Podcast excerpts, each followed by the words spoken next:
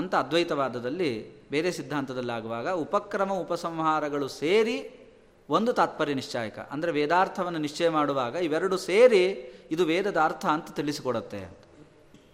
ಅಭ್ಯಾಸ ಎರಡು ಎರಡಾಯಿತು, ಅಪೂರ್ವತ ಮೂರು, ಫಲಂ ಅರ್ಥವಾದ ಉಪಪತ್ತಿ ಒಟ್ಟು ಆರು ಅಂತ. ಹಾಗಾಗಿ ಲೋಕದಲ್ಲಿ ಷಡ್ವಿಧ ತಾತ್ಪರ್ಯ ಲಿಂಗಗಳು, ಆರು ತಾತ್ಪರ್ಯ ನಿಶ್ಚಾಯಕಗಳು. ವೇದಾರ್ಥವನ್ನು ನಿಶ್ಚಯ ಮಾಡಿಕೊಡ್ತಕ್ಕಂತಹದ್ದು ಆರು ತಾತ್ಪರ್ಯ ನಿಶ್ಚಾಯಕಗಳು ಆರು ಅಂತ ಅವರು ಹೇಳ್ತಾರೆ. ನಮ್ಮ ಸಿದ್ಧಾಂತದಲ್ಲಾಗುವಾಗ ಉಪಕ್ರಮ ಬೇರೆ, ಉಪಸಂಹಾರ ಬೇರೆ. ಉಪಕ್ರಮ ಉಪಸಂಹಾರ ಅಭ್ಯಾಸ ಅಪೂರ್ವತ ಫಲ ಅರ್ಥವಾದ ಇಲ್ಲಿಗೆ ಆರಾಯಿತು. ಇನ್ನು ಏಳನೆಯದ್ದು ಉಪಪತ್ತಿ. ಹಾಗಾದರೆ ಷಡ್ವಿಧ ತಾತ್ಪರ್ಯ ಲಿಂಗಗಳು ಅನ್ನೋದು ಹೇಗೆ ಅನ್ನೋದು ಒಂದು ದೊಡ್ಡ ಸಮಸ್ಯೆ. ಇದಕ್ಕೆ ಆಚಾರ್ಯರು ಉತ್ತರವನ್ನು ಕೊಟ್ಟಿದ್ದಾರೆ. ಆರಂಭಾದ್ಯಾಶ್ಚ ಯುಕ್ತಯ ಆಗಮಾವಸಿತ್ಯರ್ಥ ಅಂತ ಆಚಾರ್ಯರು ಇದನ್ನು ನಿರೂಪಣೆ ಮಾಡಿದ್ದಾರೆ. ಇವು ಸಾಮಾನ್ಯ ವಿಶೇಷ ಭಾವ ಅಂತ. ಈಗ ಕುರುಪಾಂಡವರು ಅಂತ ಕರಿತೇವೆ, ಕೌರವರು ಪಾಂಡವರು ಅಂತ. ಕೌರವರೆಲ್ಲರೂ ಕೂಡ ಪಾಂಡವರು ಕೌರವರೇ, ಎಲ್ಲ ಕುರುವಂಶದಲ್ಲೇ ಬಂದವರು. ಹಾಗಾದರೂ ಕೌರವರು ಪಾಂಡವರು ಅಂತ ವಿಭಾಗ ಯಾಕೆ ಅಂತಂದರೆ, ಕೌರವ ಅಂತನ್ನೋದು ಇದು ಸಾಮಾನ್ಯತಃ ಆಡಿದ ಶಬ್ದ, ವಿಶೇಷ ಅಂತಂದರೆ ಪಾಂಡವರು ಅಂತ. ಅಂದರೆ ಅವರಲ್ಲಿ ವೈಲಕ್ಷಣ್ಯ ತೋರಿಸ್ಬೇಕಾಗಿದೆ. ಕೌರವರು ಅಂತಂದು ಸಾಮಾನ್ಯತಃ ಕೌರವರನ್ನು ಪರಿಗಣನೆ ಮಾಡೋದಲ್ಲ. ಪಾಂಡವರು ಇದ್ದಾರೆ ಅಂದರೆ ಪಾಂಡವರು ಅಂದರೆ ಅದನ್ನು ವಿಶೇಷವಾಗಿ ಹೇಳೋ ಉದ್ದೇಶದಿಂದ ನಾವೇನು ಮಾಡ್ತೇವೆ ಅಂದರೆ ಕೌರವರು ಪಾಂಡವರು ಅಂತ ಹೀಗೆ ವಿಭಾಗ ಮಾಡಿ ಹೇಳ್ತೇವೆ. ಅದನ್ನೇ ಬ್ರಾಹ್ಮಣ ಪರಿವ್ರಾಜಕ ಅಂತ. ಪರಿವ್ರಾಜಕರು ಕೂಡ ಬ್ರಾಹ್ಮಣರೇ, ಯತಿಗಳು ಬ್ರಾಹ್ಮಣರೇ ಅಲ್ವಾ.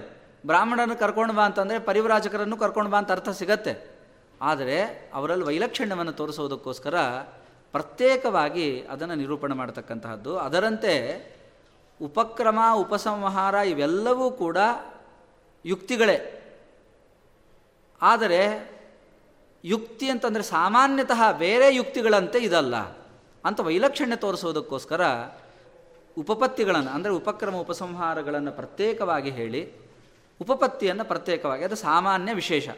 ಈ ವಿಶೇಷವಾದ ಏನು ಆರು ಲಿಂಗಗಳಿವೆ ಅವನ್ನ ಷಡ್ವಿಧ ಲಿಂಗಗಳು, ಅದನ್ನು ಮುಖ್ಯವಾಗಿಟ್ಟುಕೊಂಡು ಷಡ್ವಿಧ ತಾತ್ಪರ್ಯ ಲಿಂಗಗಳು ಅಥವಾ ಸೋಪಪತ್ತಿಕ ಷಡ್ವಿಧ ತಾತ್ಪರ್ಯ ಲಿಂಗಗಳು ಅಂತ ಎರಡು ವ್ಯವಹಾರ. ಅಂದರೆ ಉಪಪತ್ತಿ ಸಹಿತವಾದ ಷಡ್ವಿಧ ತಾತ್ಪರ್ಯ ಲಿಂಗಗಳು ಅಂತ ಹೀಗೆ ವ್ಯವಹಾರವನ್ನು ನಿರ್ವಾಹ ಮಾಡಬೇಕು ಅಂತ. ಇದರಲ್ಲಿ ಚಂದ್ರಿಕಾಚಾರ್ಯರು ಒಂದು ಒಂದು ವಿಭಾಗ ಇನ್ನೊಂದು ವಿಚಾರವನ್ನು ಮಾಡ್ತಾರೆ. ಶ್ರೀಮದ್ ಆಚಾರ್ಯರು ಪ್ರಮಾಣ ಲಕ್ಷಣದಲ್ಲಿ ಹೇಳುವಾಗ ಉಪಕ್ರಮ ಉಪಸಂಹಾರ ಉಪಕ್ರಮ ಉಪಸಂಹಾರ ಏಕರೂಪತ ಅಂತ ಇನ್ನೊಂದು ಸೇರಿಸ್ತಾರೆ. ಇದೆರಡು ಬಿಟ್ಟು ಅಂದರೆ ಉಪಕ್ರಮ ಉಪಸಂಹಾರ ಉಪಕ್ರಮೋಪಸಂಹಾರ ಏಕರೂಪತ ಐಕರೂಪ್ಯ ಅದರಂತೆ ಅರ್ಥವಾದ ಅಂತೆಲ್ಲ ಸೇರಿಕೊಂಡು ಹೋಗಿದ್ದಾರೆ. ಯಾಕೆ ಈ ವೈಲಕ್ಷಣ್ಯವನ್ನು ತೋರಿಸಿದರು ಅಂತ ಚಂದ್ರಿಕಾಚಾರ್ಯ ಇದನ್ನು ವಿಚಾರ ಮಾಡಿ ಅವರು ಹೇಳ್ತಾರೆ, ಈ ಉಪಕ್ರಮ ಉಪಸಂಹಾರ ಕೆಲವು ಉಪಕ್ರಮ ಮಾತ್ರ ಇರುತ್ತೆ, ಉಪಸಂಹಾರ ಇರಲ್ಲ ಅಂತ. ಅಲ್ಲ, ಹೇಗೆ ಉಪಸಂಹಾರವೇ ಇಲ್ಲದೆ ಇರತಕ್ಕಂಥ ಒಂದು ಪ್ರಕರಣ ಇರಲಿಕ್ಕೆ ಸಾಧ್ಯನಾ ಅಂತಂದರೆ, ಯಾವ ವಿಷಯದಲ್ಲಿ ಉಪಕ್ರಮ ಇರುತ್ತೋ ಯದ್ವಿಷಯೇ ಉಪಕ್ರಮ ಅದೇ ವಿಷಯದಲ್ಲಿ ಉಪಸಂಹಾರ ಇರಲ್ಲ. ಆದ್ದರಿಂದ ಉಪಸಂಹಾರ ಇಲ್ಲ ಅಂತ ವ್ಯವಹಾರ ಮಾಡೋದು, ಬೇರೆಯೇ ಉಪಸಂಹಾರ ಮಾಡಿರ್ತಾರೆ. ಈಗೇನಾಗಿರುತ್ತೆ ಅಂದರೆ ಈ ಉಪಕ್ರಮದಿಂದಲೇ ನಿಶ್ಚಯವನ್ನು ಮಾಡ್ತೇವೆ. ಇಲ್ಲಿ ಉಪಸಂಹಾರ ಅನ್ಯ ವಿಷಯಕವಾಗಿದ್ದರೆ ಇನ್ನು ಉಪಕ್ರ ಉಪಸ ಉಪಕ್ರಮ ಬೇರೆ ಇರುತ್ತೆ, ಉಪಸಂಹಾರದಲ್ಲಿ ಒಂದು ವಿಷಯವನ್ನು ನಿರ್ಧಾರ ಮಾಡಿರ್ತಾರೆ. ಆವಾಗ ಉಪಸಂಹಾರದಿಂದಲೇ ನಿಶ್ಚಯವನ್ನು ಮಾಡ್ತೇವೆ. ಆದರೆ ಉಪಕ್ರಮನೂ ಮತ್ತು ಉಪಸಂಹಾರನೂ ಒಂದೇ ವಿಷಯವನ್ನು ಪ್ರತಿಪಾದನೆ ಮಾಡುವಾಗ ಅವೆರಡೂ ಸೇರಿ ನಮಗೆ ತಾತ್ಪರ್ಯ ನಿಶ್ಚಯಕವಾಗತ್ತೆ ಅಂತ ಹೀಗೆ ಮೂರು ಪ್ರಭೇದಗಳನ್ನು ಸೂಚನೆ ಮಾಡೋದಕ್ಕೋಸ್ಕರ ಇಲ್ಲಿ ಉಪಕ್ರಮ ಉಪಸಂಹಾರವಂತೂ ದ್ವಿತೀಯವನ್ನು ಇಲ್ಲಿ ಬಳಸಿದ್ದರಿಂದ, ದ್ವಿವಚನವನ್ನು ಬಳಸಿದ್ದರಿಂದ ನಾವು ಇದನ್ನು ನಿಶ್ಚಯವನ್ನು ಮಾಡಬಹುದು ಅಂತ ಈ ರೀತಿ ಉಪಕ್ರಮ ಉಪಸಂಹಾರ ಉಪಸಂಹಾರ ಏಕರೂಪತ ಅಂತ ಈ ರೀತಿಯಾಗಿ ಇನ್ನೂ ಅನೇಕ ಪ್ರಭೇದಗಳನ್ನು ಷಡ್ವಿಧ ತಾತ್ಪರ್ಯ ಲಿಂಗಗಳು ಅನ್ನೋದು ಕೇವಲ ಅದು ಪ್ರಸಿದ್ಧವಾದ ವಿಶೇಷವನ್ನು ಇಟ್ಟುಕೊಂಡು ಈ ಆರು ಏನು ಪ್ರಸಿದ್ಧವಾದ ತಾತ್ಪರ್ಯ ಲಿಂಗಗಳಿದೆ ಅದನ್ನು ಇಟ್ಟುಕೊಂಡು ವ್ಯವಹಾರವನ್ನು ನಿರ್ವಾಹ ಮಾಡಬೇಕು ಅಂತ ಇಷ್ಟು ವಿಚಾರವನ್ನು ಅಲ್ಲಿ ನಿರೂಪಣೆ ಮಾಡಿದ್ದಾರೆ. ಇಷ್ಟು ನಿರೂಪಣೆ ಮಾಡಿ ಈ ಅಧಿಕರಣದಿಂದ ಏನು ಸಾಧನೆ ಮಾಡಿದರು ಅಂತಂದರೆ, ನಾವು ಉಪಕ್ರಮಾದಿಗಳಿಂದ ಆಲೋಚನೆ ಮಾಡಿದಾಗ ನಮಗೆ ಪರಮಾತ್ಮನೇ ಜಗಜ್ಜನ್ಮಾದಿ ಕಾರಣ, ಶಾಸ್ತ್ರವು ಪರಮಾತ್ಮನನ್ನೇ ಜಗಜ್ಜನ್ಮಾದಿ ಕಾರಣ ಅಂತ ನಮಗೆ ನಿಶ್ಚಯವನ್ನು ಮಾಡಿಕೊಡುತ್ತೆ ಅಂತ ಇಷ್ಟು ಸಮನ್ವಯವನ್ನು ಮಾಡಿ ಒಟ್ಟು. ಹಾಗಾದರೆ ಪ್ರಥಮಾಧಿಕರಣದಲ್ಲಿ ಪರಮಾತ್ಮನ ಬ್ರಹ್ಮನ ಜಿಜ್ಞಾಸ, ಬ್ರಹ್ಮನ ಲಕ್ಷಣವನ್ನು ದ್ವಿತೀಯಾಧಿಕರಣದಲ್ಲಿ ಹೇಳಿ, ಮೂರನೇ ಅಧಿಕರಣದಲ್ಲಿ ಆ ಬ್ರಹ್ಮ ಜಗತ್ಕಾರಣ ಅಂತ ತಿಳ್ಕೊಳ್ಳಿಕ್ಕೆ ಏಕಮೇವ ಮಾರ್ಗ ಶಾಸ್ತ್ರ ಅಂತ ನಿರೂಪಣೆ ಮಾಡಿ, ಆ ಶಾಸ್ತ್ರದ ಅರ್ಥ ನಿಶ್ಚಯ, ಶಾಸ್ತ್ರ ತಾತ್ಪರ್ಯ ನಿಶ್ಚಯ ಅದು ಕೇವಲ ಉಪಕ್ರಮಾದಿಗಳಿಂದಲೇ ಸಾಧ್ಯ ಅಂತನ್ನೋದನ್ನು ಈ ರೀತಿಯಾಗಿ ನಿರೂಪಣೆ ಮಾಡಿ ಇದರ ಬಲಾಬಲ ವಿಚಾರಗಳೆಲ್ಲವನ್ನೂ ಚಂದ್ರಿಕಾದಲ್ಲಿ ಮಾಡಿದ್ದಾರೆ. ಇದು ಚಂದ್ರಿಕಾದಲ್ಲಿ ಕ್ರಮವಾಗಿ ಹೇಳ್ಕೊಂಡು ಬಂದಿದ್ದಾರೆ. ಹಾಗಾದರೆ ಸಮನ್ವಯಾಧಿಕರಣ ಏನು ಪ್ರಾರಂಭವಾಯಿತೋ, ಸಮನ್ವಯಾಧಿಕರಣ ವಾಸ್ತವಿಕವಾಗಿ ಇಲ್ಲಿಂದ ಪ್ರಾರಂಭ ಆಗಿದೆ. ಸಮನ್ವಯವನ್ನು ಸಾಮಾನ್ಯತಃ ಇಲ್ಲಿ ನಿರೂಪಣೆ ಮಾಡಿದ್ದಾರೆ. ಆದರೂ ಕೂಡ ವಿಶೇಷ ಸಮನ್ವಯ ಪ್ರಾರಂಭ ಆಗೋದು ಆನಂದಮಯಾಧಿಕರಣದಿಂದ ಅಂತ, ವಿಶೇಷ ಆನಂದಮಯಾಧಿಕರಣದಿಂದಲೇ ಪ್ರಾರಂಭವಾಗುತ್ತೆ. ಚಂದ್ರಿಕಾದ ಆಲೋಚನೆಯನ್ನು ಮಾಡಿದಾಗ ಚಂದ್ರಿಕಾಚಾರ್ಯರು ಇಲ್ಲೊಂದು ಸಣ್ಣ ವ್ಯಾಖ್ಯಾನದ ಚರ್ಚೆ, ಚಂದ್ರಿಕಾದಲ್ಲಿ ಬರ್ತಕ್ಕಂಥ ಒಂದು ವಿಷಯವನ್ನು ಚರ್ಚೆ ಮಾಡಿದ್ದಾರೆ. ಶಬ್ದಗಳ ಸಮನ್ವಯವನ್ನು ಮಾಡ್ತಾರೆ. ಈಗ ಆನಂದಮಯ ಅಂತ ಒಂದು ಶಬ್ದವನ್ನು ಸ್ವೀಕಾರ ಮಾಡಿದಾಗ ಈ ಆನಂದಮಯ ಶಬ್ದ ಪರಮಾತ್ಮಪರ ಅಂದರೆ ವಿಷ್ಣುವನ್ನೇ ಪ್ರತಿಪಾದನೆ ಮಾಡುತ್ತೆ. ಆನಂದಮಯ ವಿಷ್ಣುರೇವ. ಯಾಕೆ ಅಂತಂದರೆ ಅದಕ್ಕೆ ಕಾರಣವನ್ನು ಕೊಡ್ತಾರೆ, ಅಭ್ಯಾಸ ಅನ್ನೋದಕ್ಕೆ. ಅಭ್ಯಾಸವನ್ನು ಇಟ್ಟುಕೊಂಡು ಬ್ರಹ್ಮಶಬ್ದದಿಂದ ಅಥವಾ ಬ್ರಹ್ಮಶಬ್ದದ ಅಭ್ಯಾಸ ಅಂತ ಹೀಗೆ ಇಟ್ಟುಕೊಂಡು ವ್ಯಾಖ್ಯಾನವನ್ನು ಮಾಡಿದ್ದಾರೆ. ಇದರ ಮೇಲೆ ಒಂದು ಸಮಸ್ಯೆ, ಒಂದೊಂದು ಶಬ್ದವನ್ನು ಒಂದೊಂದು ಅಧಿಕರಣ ಸಮನ್ವಯ ಮಾಡೋದಾದರೆ ಅನಂತ ಶಬ್ದಗಳಿದೆ, ವೇದದಲ್ಲೇ ಅನಂತ ಶಬ್ದಗಳಿವೆ. ಒಂದೊಂದು ಶಬ್ದವೂ ಪರಮಾತ್ಮ ಪರ ಅಂತ ಸಮನ್ವಯ ಮಾಡ್ತಾ ಹೋದರೆ ಹಾಗಾದರೆ ಬ್ರಹ್ಮಸೂತ್ರಗಳು ಎಷ್ಟಿರಬೇಕು? ಅಸಂಖ್ಯಾಕ ಅಂದರೆ ಅನಂತ ಸೂತ್ರಗಳನ್ನು ರಚನೆ ಮಾಡಬೇಕಾಗತ್ತೆ. ಇದು ಅಲ್ಪ, ಐದುನೂರ ಚಿಲ್ಲರ್ ಸೂತ್ರಗಳಿದೆ. ಹಾಗಾದರೆ ಹೇಗೆ ನಿಶ್ಚಯ ಮಾಡೋದು ಅಂತಂದರೆ, ಇಲ್ಲ, ಗಮಕವನ್ನು ಹೇಳ್ತಾರೆ ಆಚಾರ್ಯರು. ಹೇಳ್ತಾರೆ ಗುಣಿವಾಚಿನಾಂ ಗುಣವಾಚಕಾನಾಂಚ ಶಬ್ದಾನಾಂ ಸಮನ್ವಯ ಅಂದರೆ ಒಟ್ಟು ಈ ಶ ಈ ಅಧಿಕರಣದಲ್ಲಿ ಒಂದೊಂದು ಅಧಿಕರಣ ಒಂದು ಶಬ್ದ ಕೇವಲ ಉದಾಹರಣೆಗೆ ಮಾತ್ರ ಸ್ವೀಕಾರ ಮಾಡಿ ಒಂದು ಶಬ್ದವನ್ನು ಸಮನ್ವಯ ಮಾಡಿ ತೋರಿಸ್ತಾರೆ. ಅಂತಹ ಶಬ್ದಗಳನ್ನು ಎಲ್ಲವನ್ನೂ ಕೂಡ ಆ ಅಧಿಕರಣದಲ್ಲಿ ಸಮನ್ವಯ ಮಾಡ್ತಾ ಇದ್ದಾರೆ ಅಂತ ಚಿಂತನೆ ಮಾಡಿ ಅಂತ ನಿರೂಪಣೆ ಮಾಡ್ತಾರೆ. ಈಗ ಹಾಗಾದರೆ ಆಚಾರ್ಯರು ಹೇಳಿದಂತೆ ಆನಂದಮಯಾಧಿಕರಣವನ್ನು ಸ್ವೀಕಾರ ಮಾಡಿದರೆ ಆನಂದಮಯಾಧಿಕರಣದಲ್ಲಿ ಯಾವ ಶಬ್ದ ಸಮನ್ವಯ ಅಂತಂದರೆ ಗುಣಿವಾಚಕ ಮತ್ತು ಗುಣವಾಚಕ. ಉದಾಹರಣೆಗೆ ಆನಂದಮಯ ಇದು ಗುಣಿವಾಚಕ ಶಬ್ದ. ಆನಂದ ಶಬ್ದವನ್ನು ಸ್ವೀಕಾರ ಮಾಡಿದರೆ, ಸುಖ ಆನಂದ ಇತ್ಯಾದಿ ಶಬ್ದಗಳನ್ನು ಸ್ವೀಕಾರ ಮಾಡಿದರೆ ಅದು ಗುಣವಾಚಕ ಶಬ್ದ. ಹಾಗಾದರೆ ಗುಣವಾಚಕ ಮತ್ತು ಗುಣಿವಾಚಕ ಈ ಎಲ್ಲ ಶಬ್ದಗಳನ್ನು ಕೂಡ ಇಲ್ಲಿ ಸಮನ್ವಯ ಮಾಡಿದ್ದಾರೆ ಅಂತ ಇಟ್ಕೊಳ್ಬೇಕು ಅಂತ ಇಷ್ಟು ಸಾಮಾನ್ಯತಃ ಆಚಾರ್ಯರು ನಿರ್ಧಾರವನ್ನು ಮಾಡಿದ್ದಾರೆ. ಈಗ ಇದರ ಮೇಲೆ ಬಂದ ಪ್ರಶ್ನೆ, ಗುಣವಾಚಕ ಗುಣಿವಾಚಕ ಅಂತ ನಾವೇನು ಆಲೋಚನೆ ಮಾಡ್ತಾ ಇದ್ದೀವಿ, ಇದು ಯಾವ ರೀತಿ ಸಮನ್ವಯ ಅಂತ. ಸಮನ್ವಯಗಳಲ್ಲಿ ಅನೇಕ ರೀತಿ ಸಮನ್ವಯವನ್ನು ಮಾಡಿದ್ದಾರೆ ಆಚಾರ ಮಾಡಿ ತೋರಿಸಿದ್ದಾರೆ. ಶಬ್ದ ಸಮನ್ವಯ, ವಾಕ್ಯ ಸಮನ್ವಯ, ಪದ ಸಮನ್ವಯ, ವಾಕ್ಯ ಸಮನ್ವಯ ಅಂತ ಎರಡು ವಿಭಾಗ ಇದೆ. ಈಗ ಆನಂದಮಯಾಧಿಕರಣದಲ್ಲಿ ಶಬ್ದ ಸಮನ್ವಯವನ್ನು ಅಂದರೆ ಮಾಡಿದ್ದಾರೆ. ಈಗ ಆನಂದಮಯ ಶಬ್ದ ಸಮನ್ವಯ ಅಂತಂದರೆ ಈ ಶಬ್ದ ಸಮನ್ವಯ ಮಾಡುವುದರ ಮೂಲಕ ಪ್ರಕರಣವನ್ನು, ಸಮಗ್ರ ಪ್ರಕರಣ ಏನಿದೆ ಆನಂದಮಯ ಪ್ರಕರಣ, ಇದು ಪರಮಾತ್ಮ ಪರ ಅಂತ ನಿಶ್ಚಯ ಮಾಡಲಿಕ್ಕೆ ಹೊರಟಿದ್ದಾರೆ ಅಂತ ನಮಗೆ ಈ ಅಧಿಕರಣದಿಂದ. ಯಾಕೆ ಅಂತಂದರೆ ಹೇತುವನ್ನು ಹೇಳಿದ್ದಾರೆ ಅಭ್ಯಾಸ ಅಂತ. ಅಭ್ಯಾಸ ರೂಪವಾದ ಹೇತುವನ್ನು ಹೇಳಿದ್ದರಿಂದ ಈ ಅಭ್ಯಾಸ ಅನ್ನೋದು ಪ್ರಕರಣವನ್ನು ಬಿಟ್ಟು ಕೇವಲ ಒಂದು ಪದವನ್ನು ಇಟ್ಕೊಂಡಾಗಿ ಇದನ್ನು ವಿಚಾರ ಮಾಡಲಿಕ್ಕೆ ಸಾಧ್ಯ ಇಲ್ಲ. ಇದು ಪದ ಸಮನ್ವಯವಲ್ಲ, ಇದಕ್ಕಿಂತೂ ಪದ ಸಮನ್ವಯ ಮಾಡುವುದರ ಮೂಲಕ ಪ್ರಕರಣ ಸಮನ್ವಯ, ಸಮಗ್ರ ಆನಂದಮಯ ವಾಕ್ಯ ಸಮನ್ವಯ ಅಂತ ಇಟ್ಕೊಳ್ಬೋದು ಅಥವಾ ಸಮಗ್ರ ಆನಂದಮಯ ಪ್ರಕರಣ, ಇದು ಪರಮಾತ್ಮ ಪರ ಅಂತ ಇದು ನಿಶ್ಚಯ ಮಾಡಲಿಕ್ಕೆ ಹೊರಟಿದೆ ಅಂತ ನಾವು ಆನಂದಮಯ ಅಧಿಕರಣವನ್ನು, ಈ ಸಮನ್ವಯವನ್ನು ಚಿಂತನೆ ಮಾಡಬೇಕು. ಇಲ್ಲಿ ಈಗ ಸಮಸ್ಯೆ ಬಂದದ್ದೇನಂತಂದರೆ, ಆಚಾರ್ಯರು ಗುಣಿವಾಚಕ ಗುಣವಾಚಕ ಅಂತ ಶಬ್ದವನ್ನು ಅಂದರೆ ಆನಂದಮಯ ಅಂತ ಇಟ್ ಇಟ್ಕೊಂಡಾಗ ಪಕ್ಷ ಅಂತ ಇಟ್ಕೊಂಡ್ರೆ ಅದನ್ನು ನೀವು ಉಪಲಕ್ಷಣತೆಗೆ ಇಟ್ಕೊಳ್ರಿ. ಆನಂದಮಯ, ಅನ್ನಮಯ, ಪ್ರಾಣಮಯ, ಆನಂದ ಇವೆಲ್ಲ ಶಬ್ದಗಳನ್ನು ಇಟ್ಕೊಳ್ರಿ ಅಂತ ಆಚಾರ್ಯರು ಹೇಳಿದಾಗ ಅನಿಸುತ್ತೆ. ಇದರ ಮೇಲೆ ಒಂದು ಸಮ ಸಣ್ಣ ಸಮಸ್ಯೆ, ಇಲ್ಲಿ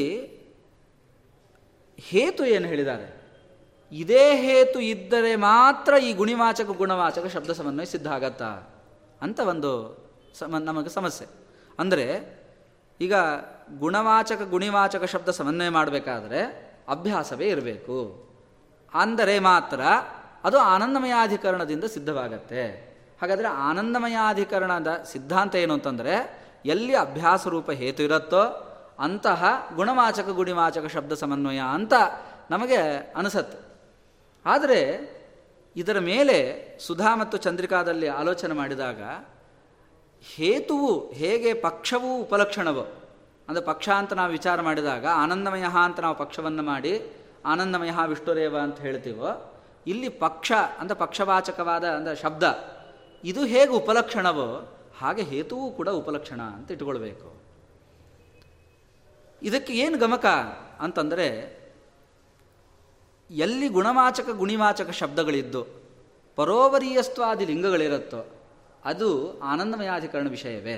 ಯಾಕೆಂದರೆ ಆಚಾರ್ಯರು ಗುಣವಾಚಕ ಗುಣಿವಾಚಕ ಅಂತ ಇಲ್ಲಿ ಹಳೆ ಹೇಳಿದ್ದಾರೆ. ಪರೋವರೀಯಸ್ವ ಲಿಂಗವನ್ನು ಮುಂದೆ ಆಕಾಶಸ್ಥಲಿಂಗ ಅಂತ ಹೇಳಿದಾಗ ಅಲ್ಲಿ ಅಧಿಭೂತವಾಚಕ ಶಬ್ದವನ್ನು ಸಮನ್ವಯ ಮಾಡಿದ್ದಾರೆ. ಹಾಗಾಗಿ ಆನಂದ ಶಬ್ದ ಇದೆ, ಅಲ್ಲಿ ಅಭ್ಯಾಸ ಇಲ್ಲ, ಪರೋವರೀಯಸ್ವಾದಿ ಲಿಂಗಗಳಿದೆ. ಹಾಗಾದರೆ ಇದು ಯಾವ ಅಧಿಕರಣಕ್ಕೆ ವಿಷಯ ಈ ವಾಕ್ಯ ಸಮನ್ವಯ ಅಂತಂದರೆ, ಈ ವಾಕ್ಯ ಸಮನ್ವಯ ಇದು ಆನಂದಮಯಾಧಿಕರಣ ವಿಷಯವೇ ಹೊರತು ಇದು ಆಕಾಶಸ್ಥಲಿಂಗ ಅಂತ ಅಲ್ಲಿ ಲಿಂಗ ಅಂತ ಹೇಳಿದ್ದರಿಂದ ಪರೋವರಿಯಸ್ಥ ಲಿಂಗ ಅಲ್ಲಿ ಮಾತ್ರ ಹೇಳಿದ್ದಾರೆ ಅಂತ ಇಟ್ಟುಕೊಳ್ಬಾರ್ದು.